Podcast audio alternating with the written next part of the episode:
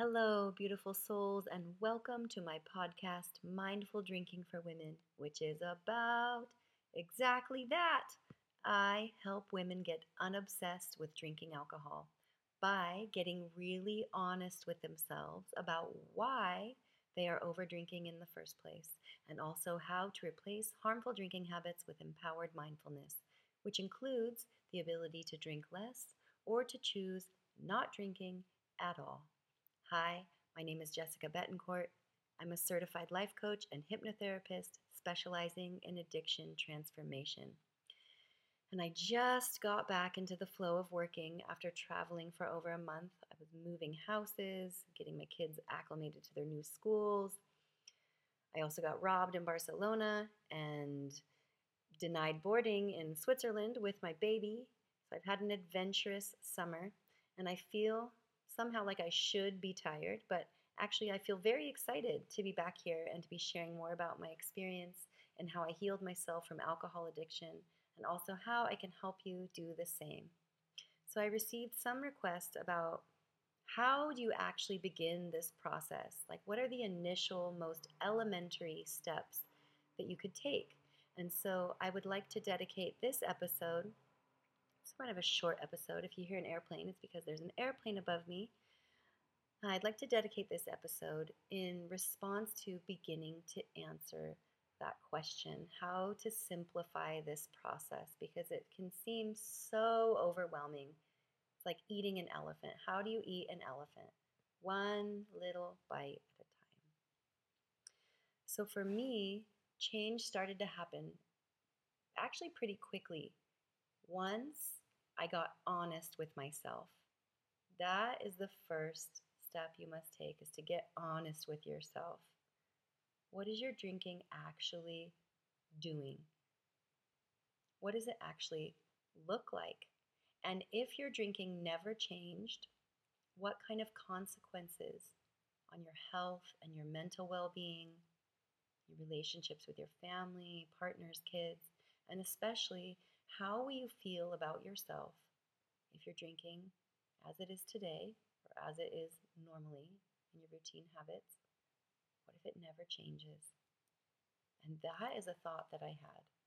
That was the thought that I had that got me spinning in this other direction of actually, I don't think I want to be drunk grandma.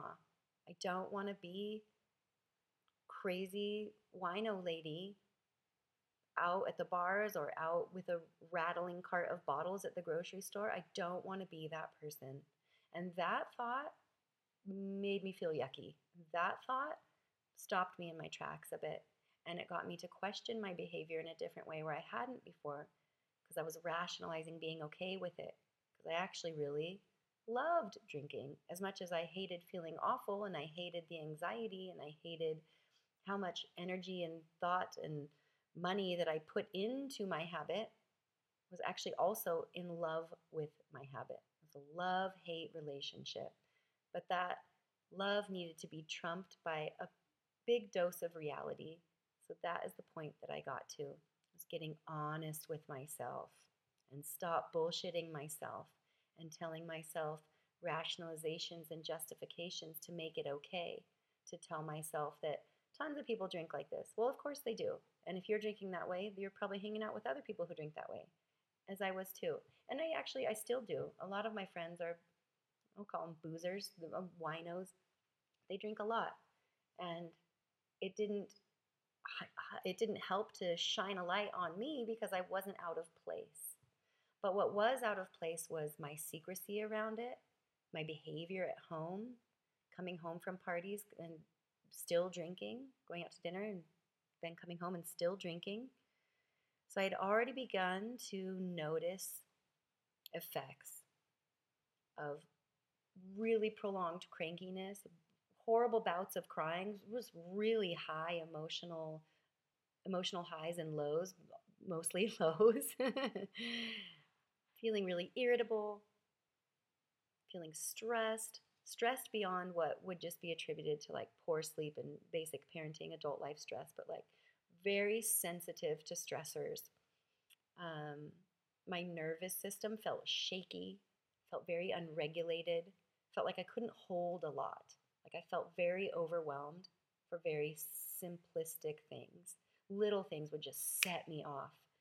And I never, ever wanted to attribute any of these negative states that I was in to my drinking because I never wanted it to be the wine because then I might have to actually do something about it. But that was the point where I got to was just this place of honesty. Like, what if my drinking never changed? What would the rest of my life look like? And can I be okay with that? And it turns out, no, I wasn't going to be okay with that.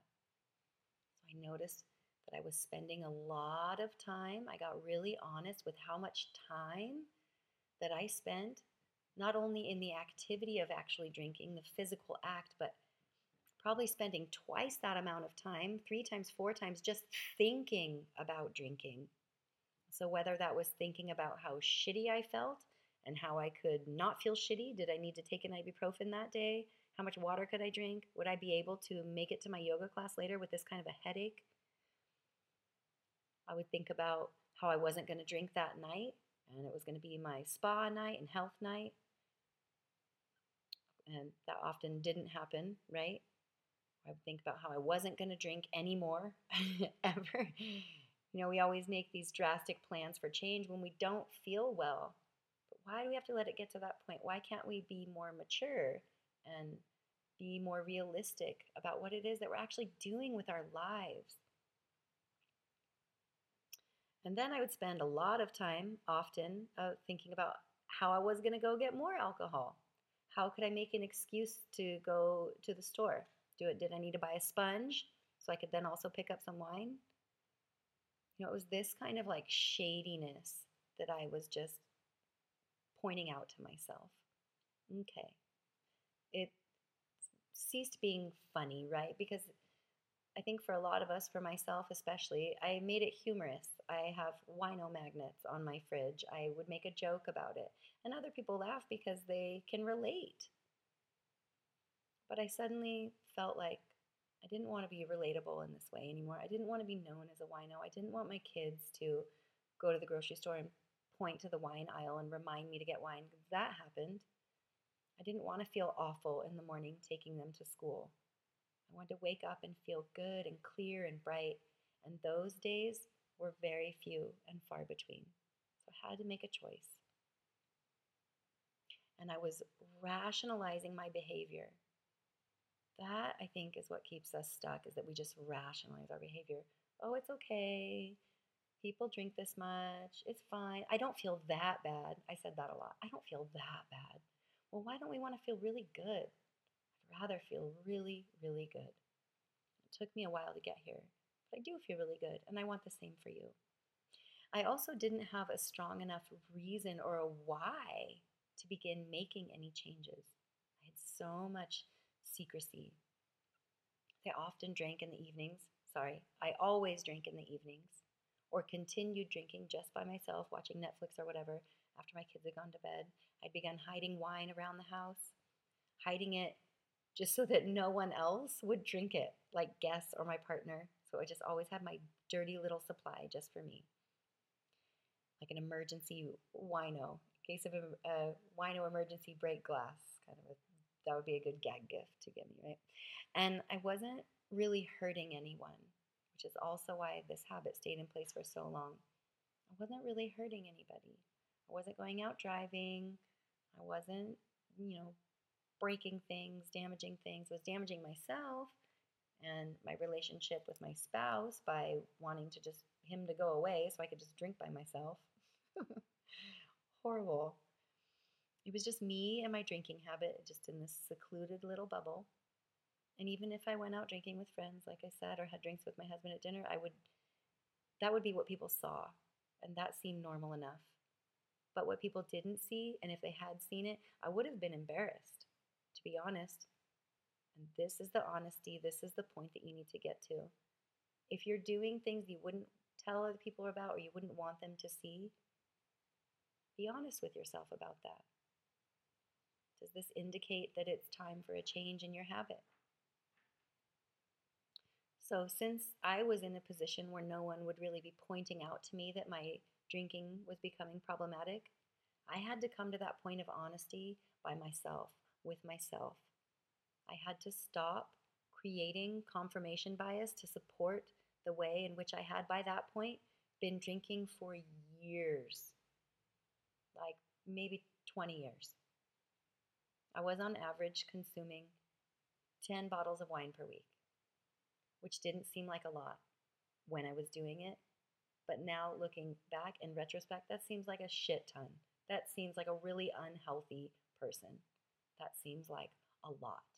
Way too much. Oof.